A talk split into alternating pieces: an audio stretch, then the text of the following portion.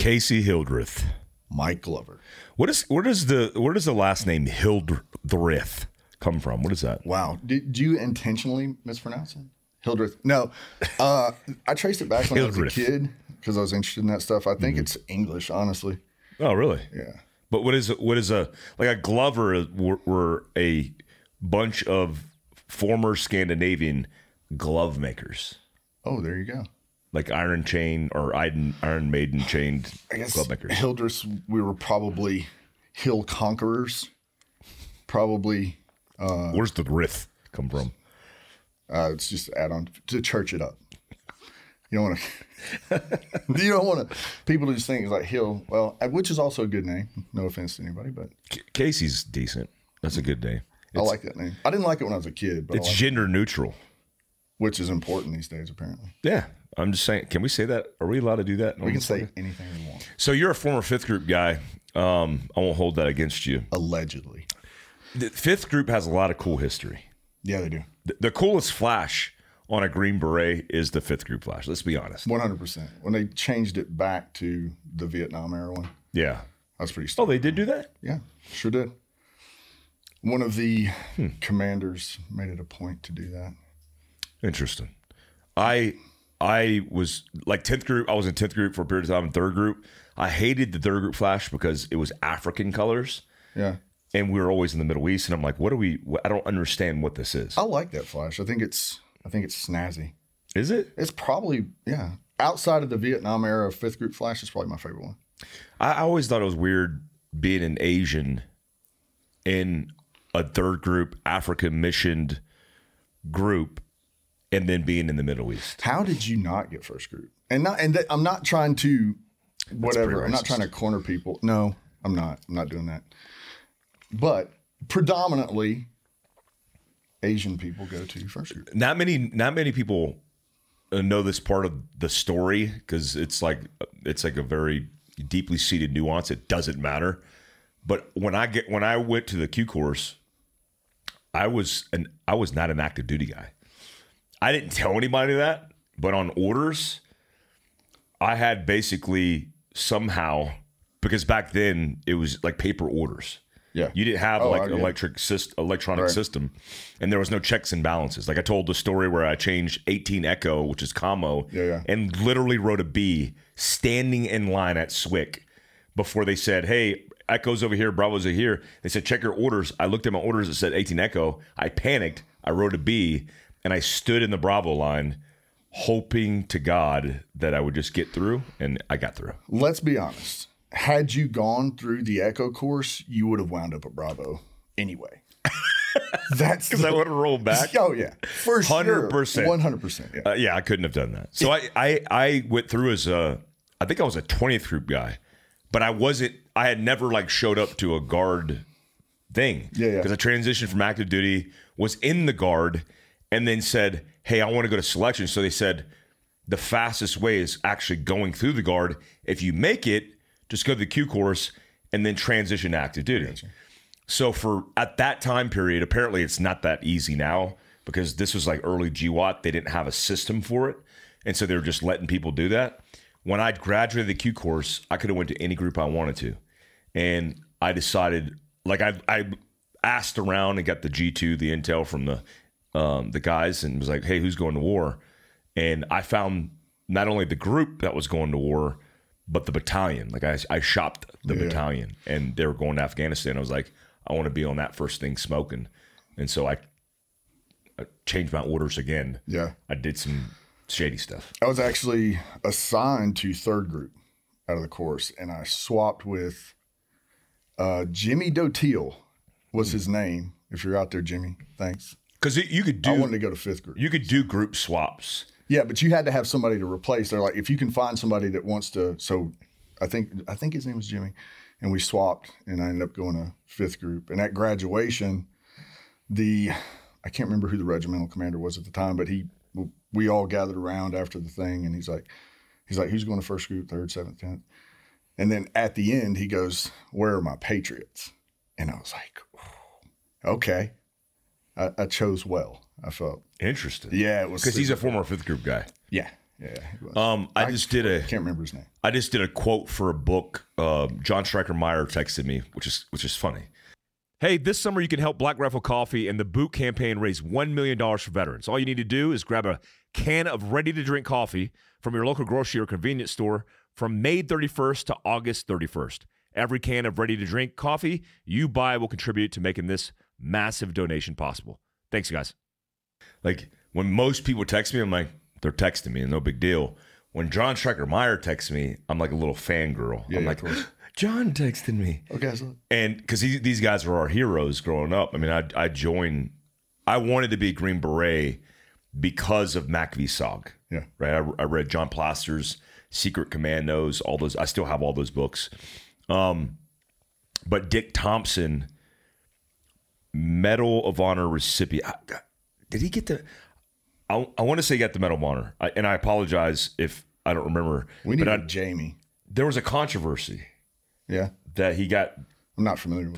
the the DSC, and then I think it got upgraded later. Uh, whatever. He, he anyways, he's a MACV-SOG guy. He lives in Utah, and I wrote a a quote for his book, which is really cool. It was an honor, but um, back in the day, fifth group was like one of the original groups, right? Tenth group, fifth group.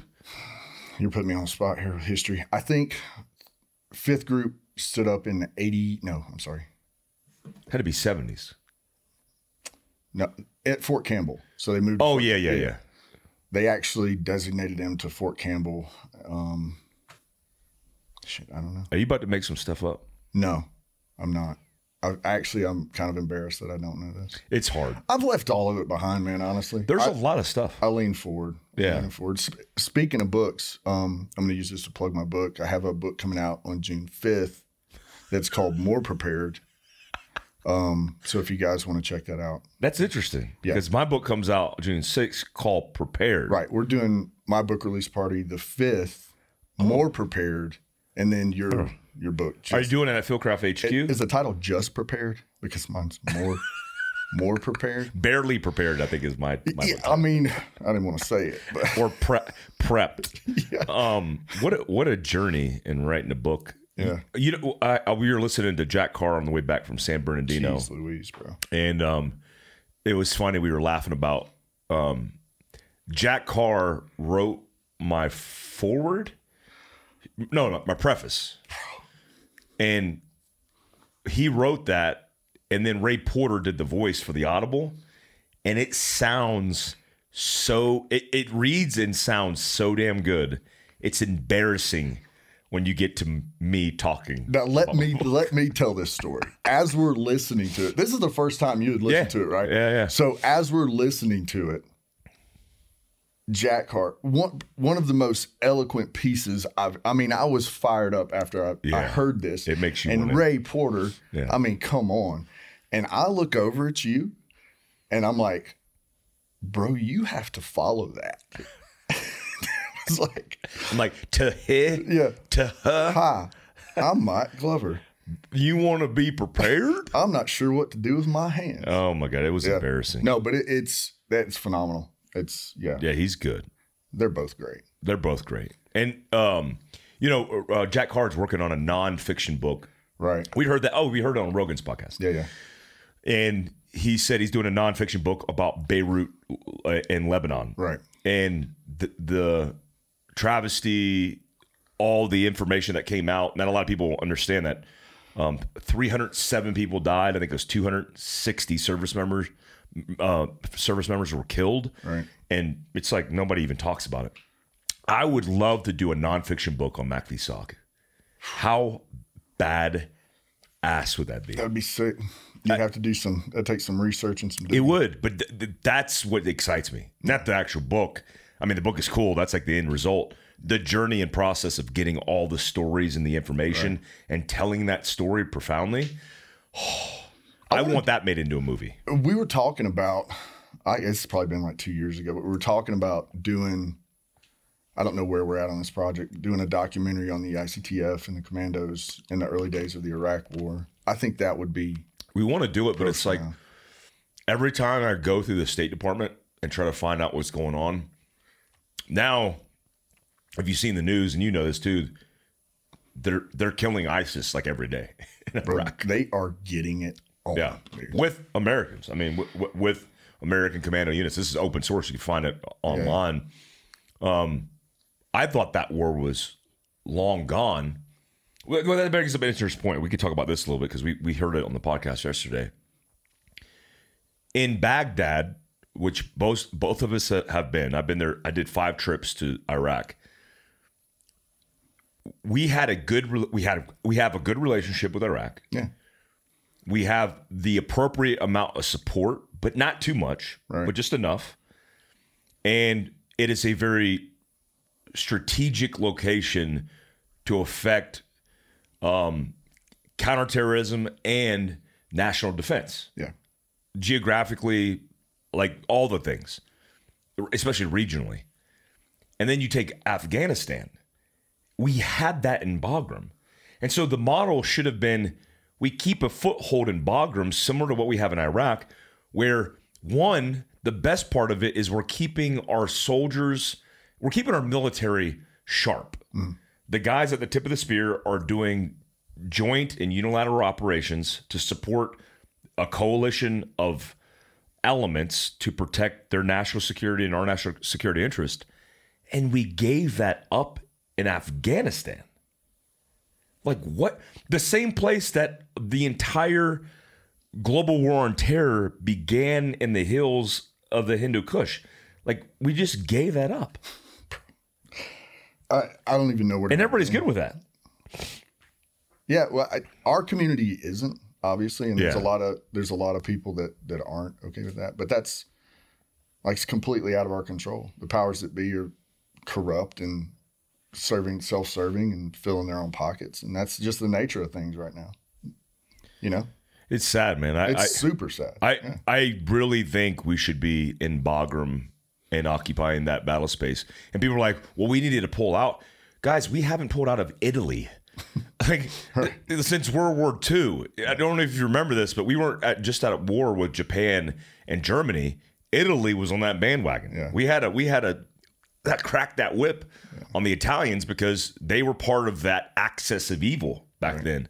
And we occupied that location and started the 173rd Airborne Division Right. and and had a had a presence which we still have today all over Eastern Europe. So the idea that we would just pull out completely and say the Taliban is obviously going to sort this horse, it's disappointing. And I know it sucks to talk about, but Yeah, it does suck to talk about, but we that model worked, and then we're just like, well, that works, so let's do something different. I, I, I don't know, whatever. did you I, come am over it. did you come from a military family? Uh, my dad was in the National Guard, and What did you do in the guard? he was 11 Bravo Oh, cool. in the Guard. So, pretty wild story about that. So, he, my dad, absolutely adored my mom. Didn't want to go to Vietnam, joined the National Guard, um, but he, his action story, if you will, he was there at Ole Miss when they desegregated Ole Miss, hmm and Ole Miss, the university. yeah, University of Mississippi. Yeah. wild, man. They were issuing live ammo on the way to campus. It was like the story, that part of of history of of my state. He was part of that, you know, it, As a guardsman. as a guardsman. Yeah, but it was just like the social climate back then. The way that he would tell those stories and capture that, man. It's it was really cool. He's a, but like I said, he. I think the the key to the story is like his relationship with my mother, and he he like he didn't want to leave. You know, he didn't want to go. So, Yeah. and that's I try to live up to that. You know, I try to sh- share share love and treat people with respect like he did. He was a he was an incredible human being, man. Yeah. Yeah, Did he pass away? yeah, he did. He passed away uh, in 2009. Sure did. Sorry to hear that, man. Um, well, let's talk about something brighter. Yeah, geez. What are we? Why are we keep going down these? Your beautiful wife, who's a lot better than you are. Come on. She Yeah. is just a rock star. Hey, man, dude. Erica's a rock star. 100. She's also Miss Kentucky. I don't know how you landed that. I'd figure you'd be with like, I don't know, Miss uh, Miss Trailer. Miss Alaska. Mm. No, she's a nice lady though. I've met her. Have you? Yeah, very nice lady. I don't know. I can't, I can't even like maybe not even a state, maybe like a Like a county fair winner. yeah county fair winner, I'll give you that. I do. Yeah. Yeah. hundred percent. Miss Amador County. Woo. Yeah, 1976. Actually, Erica was Miss Barron County, so technically, Oh, that's how you scale up. Yeah, she she scaled up, and I just kind of fell in. I know I saw it. Don't just don't. Are you into spiders? Because that thing's about to that literally is about to climb on your foot. I'm gonna ignore it. Oh, I like your I like your vigilance. Um, Miss Miss Kentucky. She's been Miss Kentucky for how many years now? Wow, she was Mrs. Kentucky when we met. Stop, dude. There's a chapter in, in more prepared about spiders. In case you guys are, there's not in. Pre- Joanne, do you see that spider right there? Yeah, freaking out. Stop, dude. There's another one. Are we? We are being overrun. Joanne, there is one on your toe. Those just seriously, seriously. It's crawling on the no, it's on the tape. It's on the tripod behind her. Just kidding. If Jess was down here, she would be freaking out right now. Um, Speaking of Erica and, and spiders, gone. She, Oh. she would be gone. yeah. Yeah. Yeah. Yeah. Um, You lost your. I feel like we're surrounded. We are. I feel like there's one crawling. There's one literally on Joanne's shoulder. Stop, dude. Joanne's like, no. Did you see the speed that John? Oh, John. He dropped it into the. Oh, there's a baby right there by Yoshi's foot. It's a baby spider. Um, We're editing all of this shit. yeah. Actually, we don't have to. Miss Kentucky, how do you? I know I'm not speaking on behalf of your wife, but how do you? How do you wind up uh, competing as a representative of the state in a pageant? Like, what is what is the process behind Oh that? my god. You're living that life as a pageant dad. Yeah, I am. Yeah, I am living that life, one hundred percent. Um, so I think the system that she competes in, it's the system actually asked her to be Mrs. Kentucky again. So, Is that the USA USA? uh, United States of America is the system. what? I don't want to mess. Dude, this is serious. I could get in trouble for this. you are literally going to get like if I mess out. any of this up, yeah, I'm. Uh, You're the yeah, spouse of Miss Kentucky. You're Mr. Kentucky. Is that how it works? technically. I should. Yeah, I should get a cape or something. You should get a sash. Sepulch. You should get a sash and just mess with and pull out your pocket and just put it on when you take pictures. When she does it, Yeah.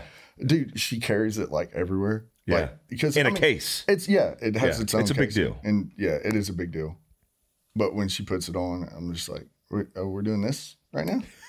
okay, You're like, we're we're in Bennigan's, babe. yeah, I know. We'll show up to just like, we'll like we're going to. She's like, oh, I've got a thing I've got to go to today or whatever, and she, And you don't know. I have no idea. So then we're she's just like, riding down the road. Ding. I'm like, okay, so this is why we're in here and doing this. She gave one of her crowns to my daughter. Yeah. That was pretty cool, man. Yeah. And my daughter, like when she sees that thing, she's like, her eyes get wide. And it's like, no, dude.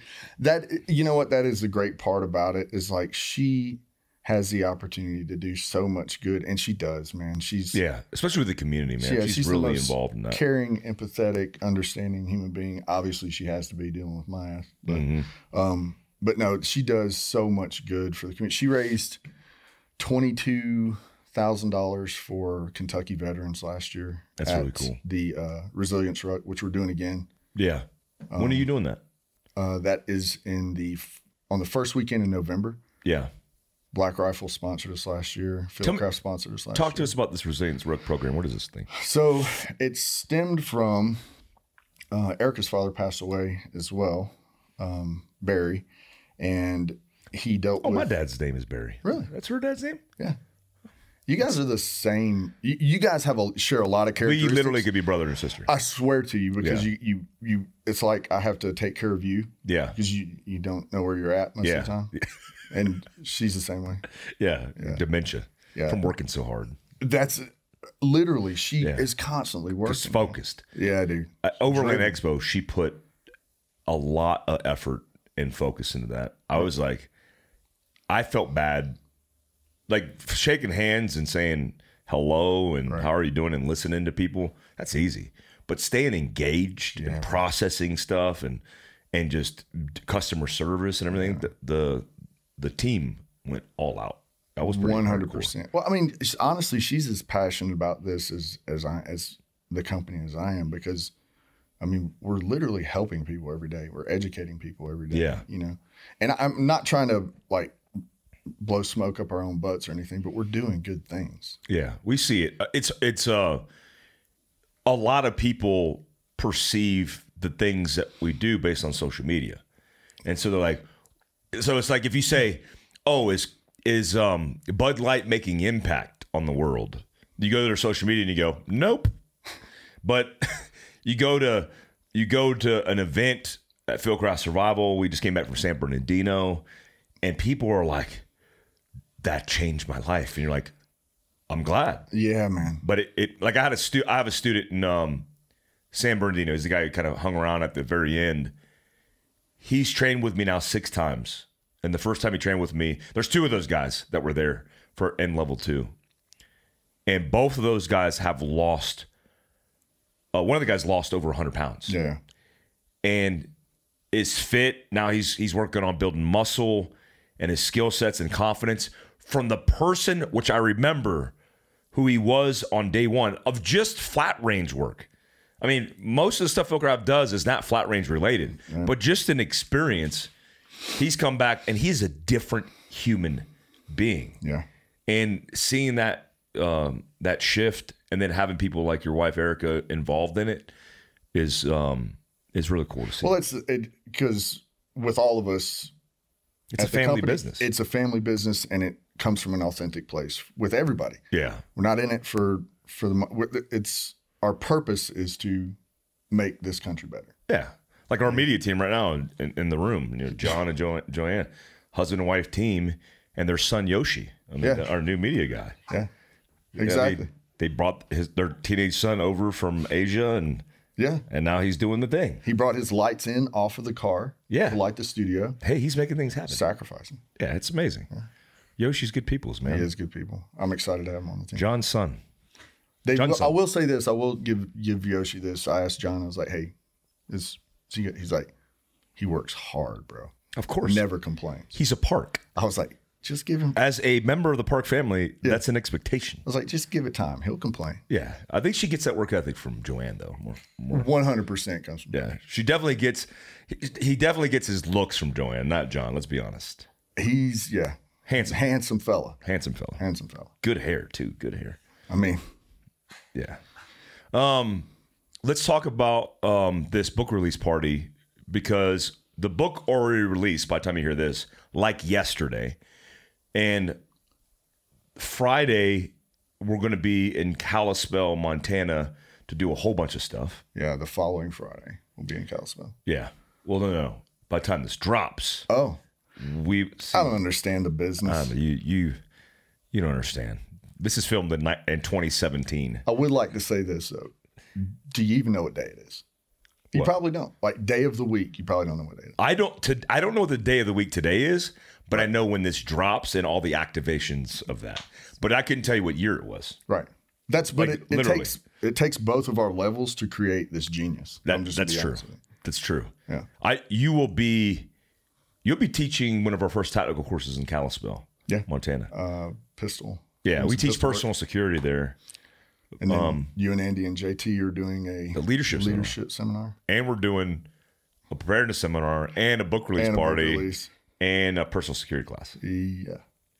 Do we have enough coverage for that? Do we have enough people? I think I think so. I think we got it covered. Yeah, we'll make it we'll make it happen. Erica's going, so Yeah. we just put her against whatever. whatever. You just got to Yeah. move the pieces. Yeah, yeah. I, I I'm most excited about the book release party and Black Rifle Coffee in Kalispell, Montana. Yeah. Like selfishly because um we can. Andy Stump is a good friend of ours, but his Black Rifle Coffee is very different. Yeah. What's the difference? It's Casey Hildreth's personal perspective on that is the community there in Kalispell, the people. Huge. The And- people are great. And he, that space and the people on staff are fostering that. Yeah. It is a, it's a warm, welcoming space. And any, like, I mean, you see an entire cross section of America in there within an hour, Yeah. and and it's constantly full. And it's a destination for tourism and stuff, but it's like most of the black rifles I've been to across the country are in spaces that are like in a busy area. Yeah, yeah, This almost seems like it's a destination. yeah. Like people come there and they're coming there for, hey, I want to stop by Andy's place. Yeah. It's it's a cool experience. Every time I go there, I'm like, dude, this is pretty insane. And sometimes Andy's sitting in there, and you can walk up, and he, he'll make fun of you, and you know, Yeah. make you feel good. Yeah. Yeah, hundred percent. Call you a couple names. He- He'll yell at you and Yeah. make fun of you, and then you know he'll give you a coffee though, Yeah, and then you walk away. cleared hot nitro brew. That is good. Let me tell you something, son. Yeah, you can't. Get, Zero to a hundred in about three minutes. yeah, anal leakage, all the things. Well, that's you. oh, that's most people. Yeah, you have an indigenous stomach, Goat gut. goat gut. um, I that's one of my favorite Black Rifle coffees. I'll say, and I'm a little biased, but Yeah. um, I like the fact that they also have Montana swag that's related to That's Black Rifle cool. stuff, and and they have the biggest Fieldcraft um, setup. Yeah, it's like a retail space for it's a mini Fieldcraft retail space in there, and they, they sell a lot of our stuff, A lot of first aid stuff we're moving out of that a lot of place. medical stuff. Yeah, Because if you're in Montana and you don't pay attention to first aid, you'll just die. yeah, hundred percent. Or I think we referenced that when we were in San Bernardino. It's like people hunting in Montana. It's like well, if I said that in Montana, everybody raise their hand. But I was like, yeah, because they have to, Yeah. because they'll die. Looking for a quick and easy way to grab your favorite Black Rifle coffee roast? Well, you could find America's Coffee on the shelves of your local Walmart. Stock up on your favorite roast as well as several Walmart exclusives you can't find anywhere else. No need to worry about waiting for shipping or having to drive all the way across town to find your favorite Black Rifle coffee roast. Whether you're filling up for an early morning hunt or just need a pick me up during a busy day, stop by Walmart and grab a bag of Black Rifle coffee today. Are the more difficult things to comprehend and train. 100%. That one moment in which you're there and it's between you, your eyes, the pistol, and the and the target, that's the easy part Right. in technical proficiency to gain. And they they saw it. Right. I I think it's really cool because we did for the first time I did a level two where it's carbine or pistol, and you had the, both the variations. Yeah. But we had a lot of law enforcement officers out in the range. Right. San Diego, we had a lot of Central Valley guys. We had Redlands, San Bernardino, and according to one of the Redlands SWAT guys, Esteban, um, who's our buddy out there, Yeah. San Bernardino, the town, or I guess it's the city, Right. has the highest per capita murder rate in the country. In the country. In the country. And if you remember, San Bernardino was where those two jihadists were got trying to get their jihad on, and San Bernardino and some regional officers responded to that, and it was it was actually a joint terrorism task force. Like these guys were on the list, like these were terrorists, and they had that whole interaction. I think it was two thousand and nine. I'm not sure. I, heard you guys talking about. it. I wasn't familiar with the incident. I don't. I guess I, I just complete. But talking to those Husband and wife team. to it, right? Husband and wife team. So let's address the significance of that incident and the not I- I don't want to call it the probability, but the possibility of something like that occurring again, considering our current border situation. But you want to talk about that? You want to get weird for a second? Yeah, I look. I people ask us all the time, like, what's what's what's taking place in our society, and a lot of the things that people see are, have to do, have to deal with social deconstruction, and you know, you could you could go back to the origin stories of Marxism and Jeez. All, all the issues. Like if you're a Marxist and you, and you don't believe in institutions and family units, and and that's your ideology, sure you can go back and reference that, and you could look for proof of that. Right. The most most of the things that I focus on are the tangibles, the things that are proven through statistics that are happening right now, like drug overdoses. I believe right now we're at 70,000 fentanyl overdoses this year and we are we are nearly halfway through it. And last year was 100 plus thousand. I think it was between 100 and 110,000 depending on what statistic you track. But that it's been a bump year over year Oh, of course. the Surgeon General just came out again, and I hate quoting the Surgeon General because I, I don't trust the government in most of these things, at least their intent. But even the Surgeon General has said social media via the peer-reviewed studies have have shown 50 plus percent increases in things like depression and anxiety and teenage suicide and all the mental health issues that we're facing. So when you take that and and you kind of collectively lump it together, violence and extremism right. are ripping this country apart and they will continue to do that. Then you take foreign adversaries and they're looking for opportune times to exploit. Man, you have a recipe for disaster. Yeah, and and I'm not saying that from a place of, of fear mongering. I'm what I'm saying is it's like build your communities, build your build your team, build your family, you know, and, and that's that's what we're about. And and I hate that the market is so healthy for us right now because it's driven by a lot of that stuff. People are seeing maybe I should get prepared. Maybe I should learn how to harvest my own food. Maybe I should learn how to, you know, live in the woods for a couple of days. Maybe I should buy water or have a food storage of two weeks, you know, all of these things. But the socioeconomic situation is driving that. And we're a resource for that. So, but we're also a resource for connection. Like all of those guys at the class, so like we told them, it was like, hey, connect, stay engaged with each other. You have common ground here. And ultimately, the training is just a vehicle for that. Mm. It's a vehicle for connection to our communities and to get have those communities come together over common ground.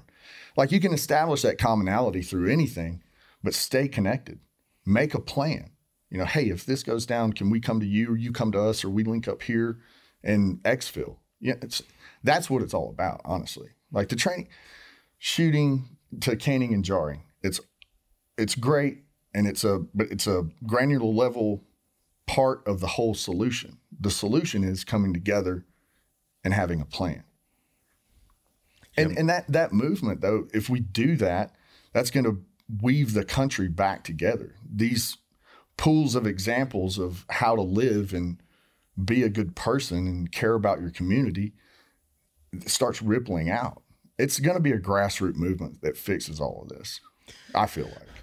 Yeah, I, I hope I hope we're making some profound impact in that. But I, I, I see a lot of different people doing similar things, bringing people together, and that's the important thing, right? Hundred percent. I, I think that's what people are realizing. At least a, a, a part of our population is realizing, hey, man, social media.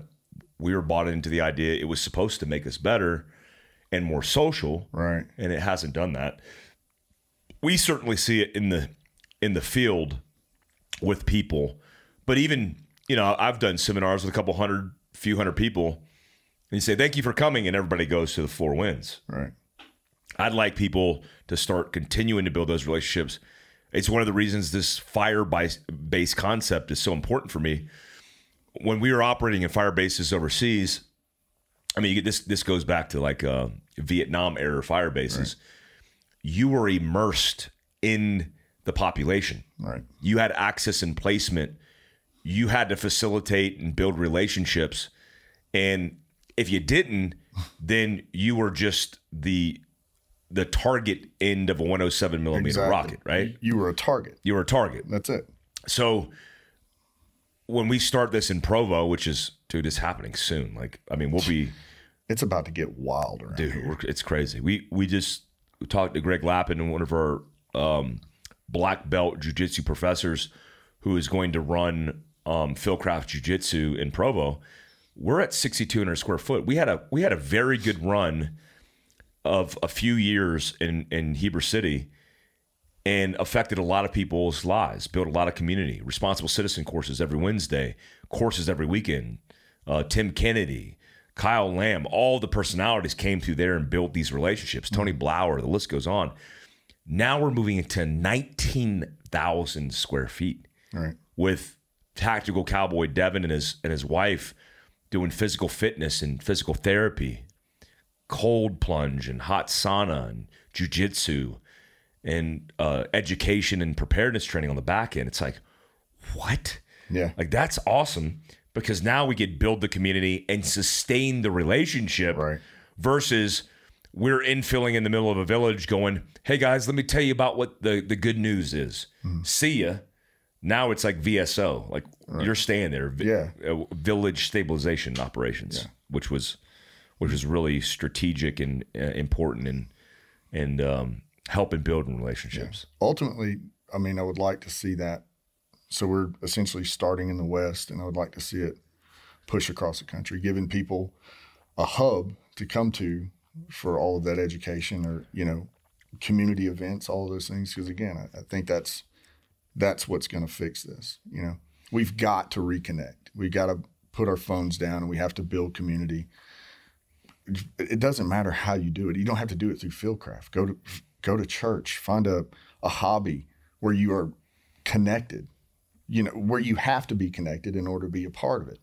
Force yourself into those uncomfortable situations. You know, kids don't know how to communicate now because they're in their phone. Like we've forgotten how to talk to each other. What they say the average time those teenage kids were doing three and a half hours. Teenage girls were spending, or teenage teenagers, period, three and a half hours a day. A third of those surveyed were spending on the on Right. their phone. And again, what was the following statistic was the depression and the anxiety Yeah. and all that stuff. Like 53 percent increase in depression and anxiety. Right. Um, insane statistics, but we all know this. Right. You don't need the government or a, a statistician to tell you, "Hey, these are the stats." Right. It's like you could see it, but what are you doing about it? Most people aren't doing anything. Right. And that's the thing. Like I, I, I asked you immediately after that, I was like, were you, do you remember being anxious as a kid? Cause I don't, you know, I was anxious We about had my grades. Yeah. I, I wanted to perform, you know, I wanted to do well, you know, Yeah. for me and, you know, for my parents and, you know, I wanted to do that, but anxiety, bro, I didn't have anxiety. I didn't even know what anxiety was until I was in the military. And I was like, oh, Yeah. but it can be a performance thing. That's why, you know, Yeah. that's kind of, and it's like, and it can be detrimental if you allow it to be as well. Can you imagine? Uh, they, they talk about the the misdiagnosis of ADHD. Uh, you know, it's like when we had attention Jeez. deficit disorder, you got scolded and like put outside. Go go burn it off.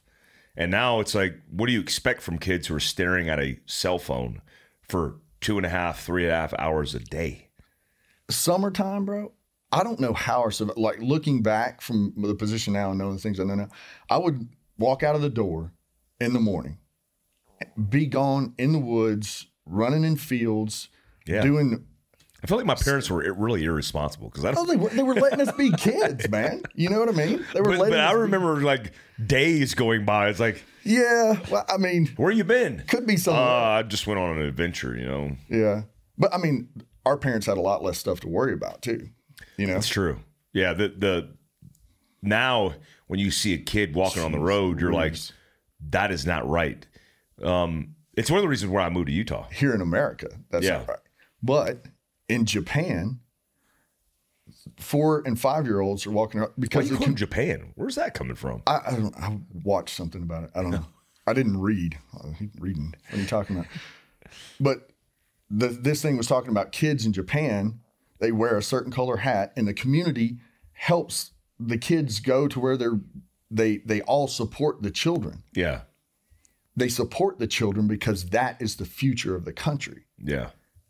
Meanwhile, we've got people in Hollywood and in Washington's like, well, these kids should make their own choices of should they be boys or girls or can they have sex at eight years old? you fucking kidding me, bro? You can't say fucking on the podcast. Sorry.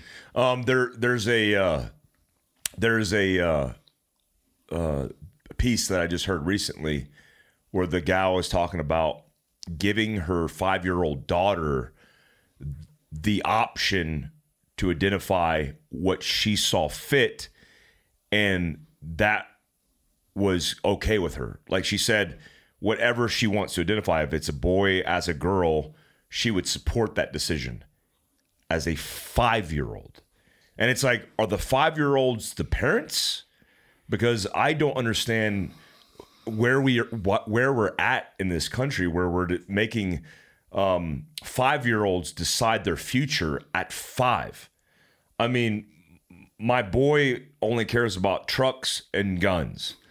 my daughter only cares about dinosaurs and zombies. Yeah. So it's like, what do you want to be when you grow up? You either want to be a T Rex or a zombie. And it's like, That's fair. it's like, why are we doing this to our kids? And the answer is, is because a lot of adults in this country are broken. Like there are a lot of people in this country who are freaking lost. Bro. And that's sad. I mean, it's sad, but it's like the solution isn't going, screw those people. The solution is like, we need to educate those people. Absolutely. I mean, we need to continue to talk about it and have these debates and have these conversations because, I mean, what, what are we going to be? I, dude, who the create knows? create the venues for conversations. Yeah. And don't fall in love with your opinion as the truth. Seek the truth. Yeah. A lot of these guys, uh, you know, there's a lot of guys on that I follow, like on Daily Wire, that are doing a lot of these things in open forums. And the demonstration is how how deep can your argument go? How many layers can we peel back the onion before your entire um, ideology becomes unraveled? Right. And a lot of it is based in misperceptions, miseducation, misinformation. Like I, I, I'm dumbfounded by the Ben Shapiro um, conversations in universities where just a little bit of Q and A and back and forth, you realize, admittingly, oh well, that's not what my professor said.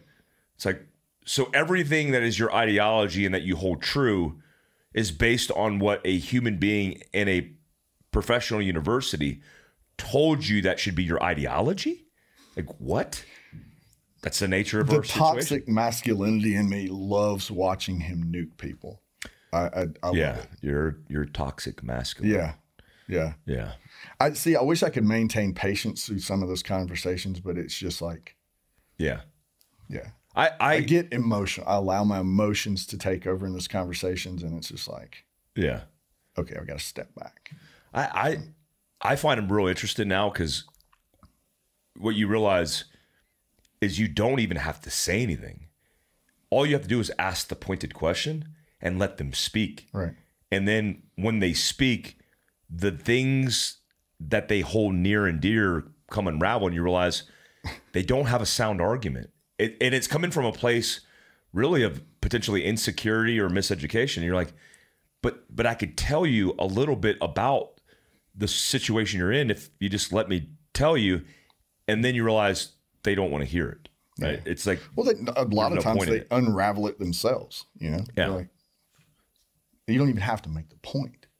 yeah, But you know, that's the we're all it's victim culture and self-serving, and you know that's where people are, unfortunately. But they, you can change that. You know, yeah, you could change it. be an example. I think the the number one thing that we talk about, we educate on is this. If you want to make a change, build it in your own family. Absolutely. I mean, family units. Um, Start with yourself, man. Yeah, Be honest with yourself. I'm, I'm gonna I'm gonna say something here. I get a little uncomfortable at your honesty at the end of some of these courses. You call people out right to their face. yeah, it and make it a point and then they come up and thank you for it. And then we have guys showing up two three years later that have lost weight. Yeah, that can shoot well. That that stand there and talk to you look you in the eye with confidence because they've built that inherently through their growth you know? It takes a lot of personal courage to bro to it takes show up. humility. Yeah, and and then courage and then the decision to do something about it. Yeah. you can get called up and you're like yeah i'm a, I'm a piece of crap.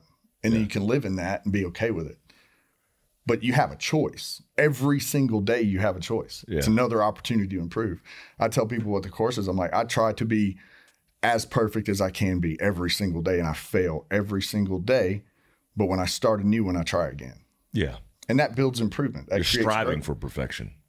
yeah I, yeah i mean i'm pretty close let's be honest Mike. That mullet is as close to perfection as I've ever seen. It's glorious Do you use cocoa butter in that? Do you like? Do you do you rub it on the ends? The the I'm glad you said that. We got to get some shampoo for for our downstairs because you let Mama Bear show up yeah and ain't no products down there. yeah. And You tell me what you want, and we'll have it shipped in. For actually. I'll just Amazon it to here, yeah, so we have the full Hey. the gamut. We will do that for you guys. You mean get a hard water filter to make sure you guys got the soft water? Tempered, tempered temperature. It's the key. Keeps those ends tight. Have you always had a mullet? No. This is the longest my hair's ever been. Like I had, well, I had long hair when I was in, but, and I always got in trouble for it. Same. Oh, bro. Trevor Wilson, Sergeant Major, walks in. We just got back from a trip. We're doing recovery before we went on leave or whatever. It's 1030 in the morning. And everybody in the team room has Miller High Life. So we're drinking already because we just got back. And Miller?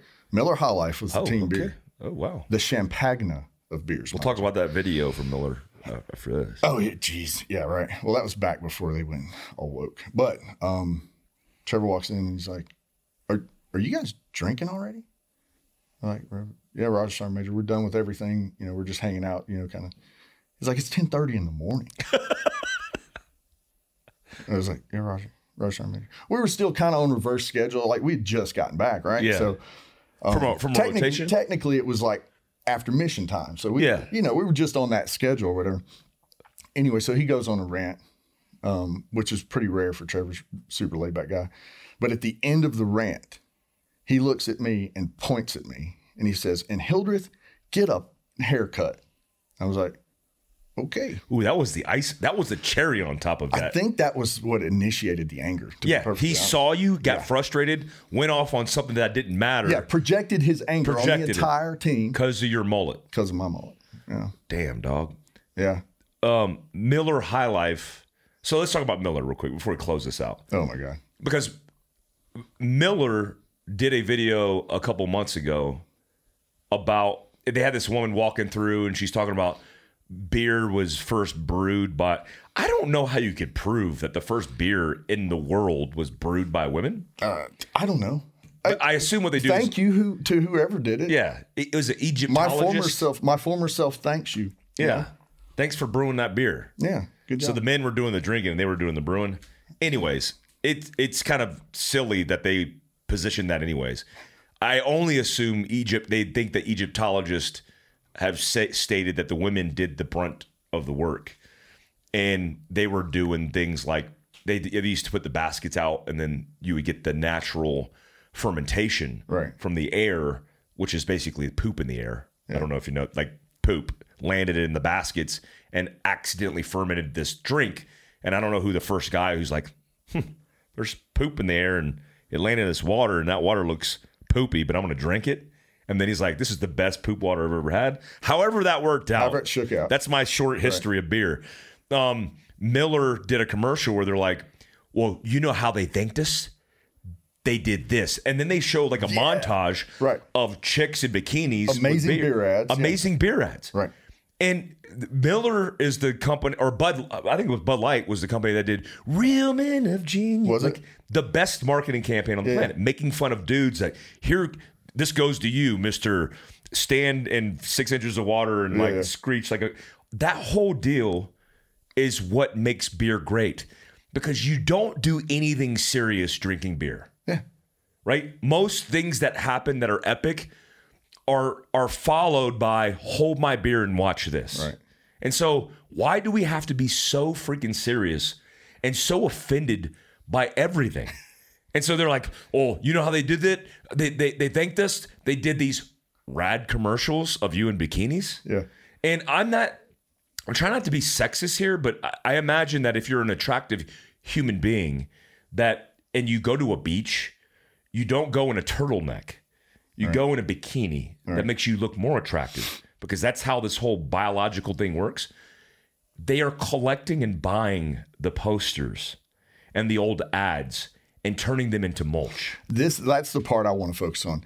They are, and this is going to sound crazy, but it's the divisiveness. They're trying to separate us and keep us separated through any means they can, religiously, racially, um, sexually. That's what they're trying to do. They're trying to create as many divides as they possibly can and erase our history and divide the country. Keep us divided in our pockets so we stay concerned about fighting each other as opposed to the real problems.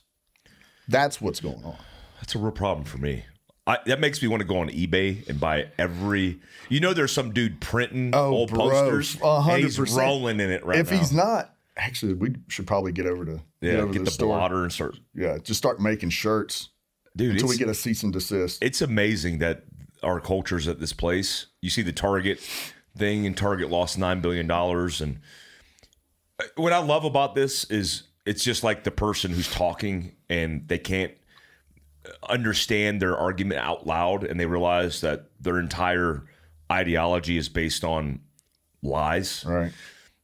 Let these businesses do these things. Just let them Yeah. and be the silent consumer that makes your decisions and going, I'm just not going to support that. I'm not going to support kids' underwear that provides space to tuck back little boys' balls. Yeah. Even saying that out loud hurts. It's me. gross, it's, right? It's gross. But that's the thing. Like I was explaining boycotts to my daughter Annie, who is an amazing human being, mature beyond her years, and, and is trying to understand this stuff and navigate it. And I explained the boycott process. It's like we just don't participate.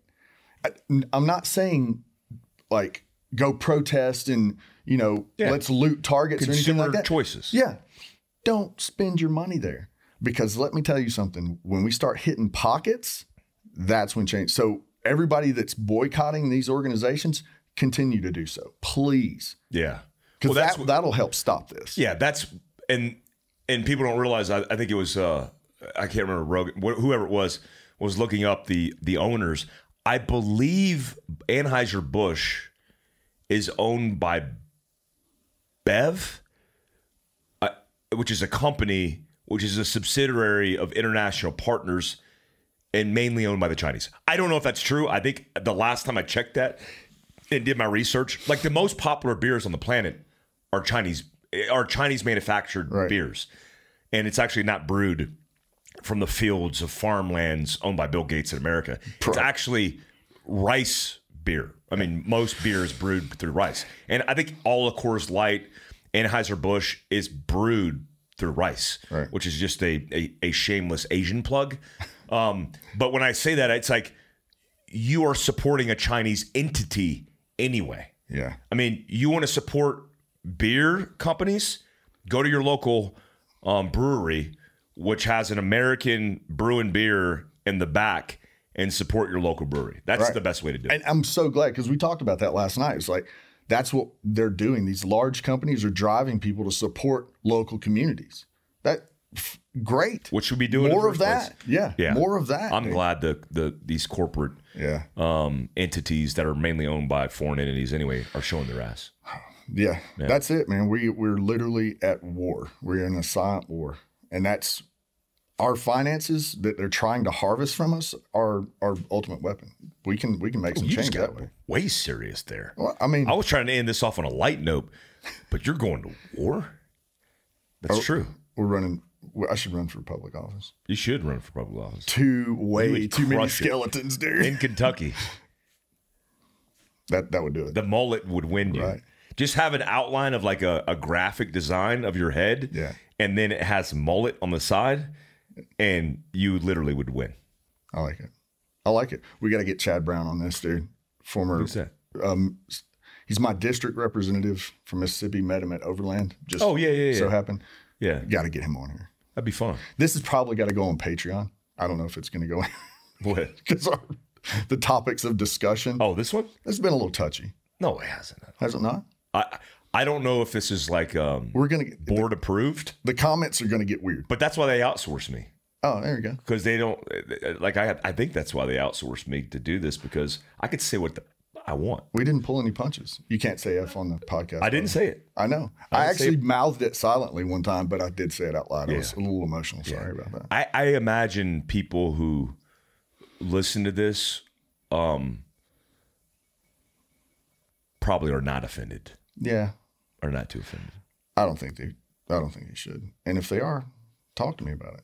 Yeah. Email him. Yeah, unweave your own argument. Yeah. We can do that. We, we got to get to your airport. What time is it right now? I don't know. My watch is still watch. set on California. Skin dirty. All right. We're out. Thanks for showing up. Hey, man. Thank you. Thanks for having me. Bye, guys.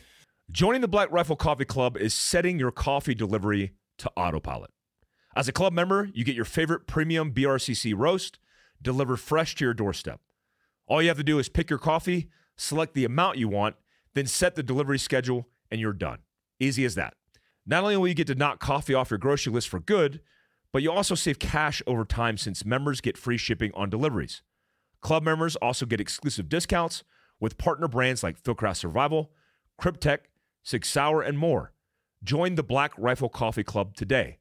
Start saving and enjoy the peace of mind that your coffee has been taken care of.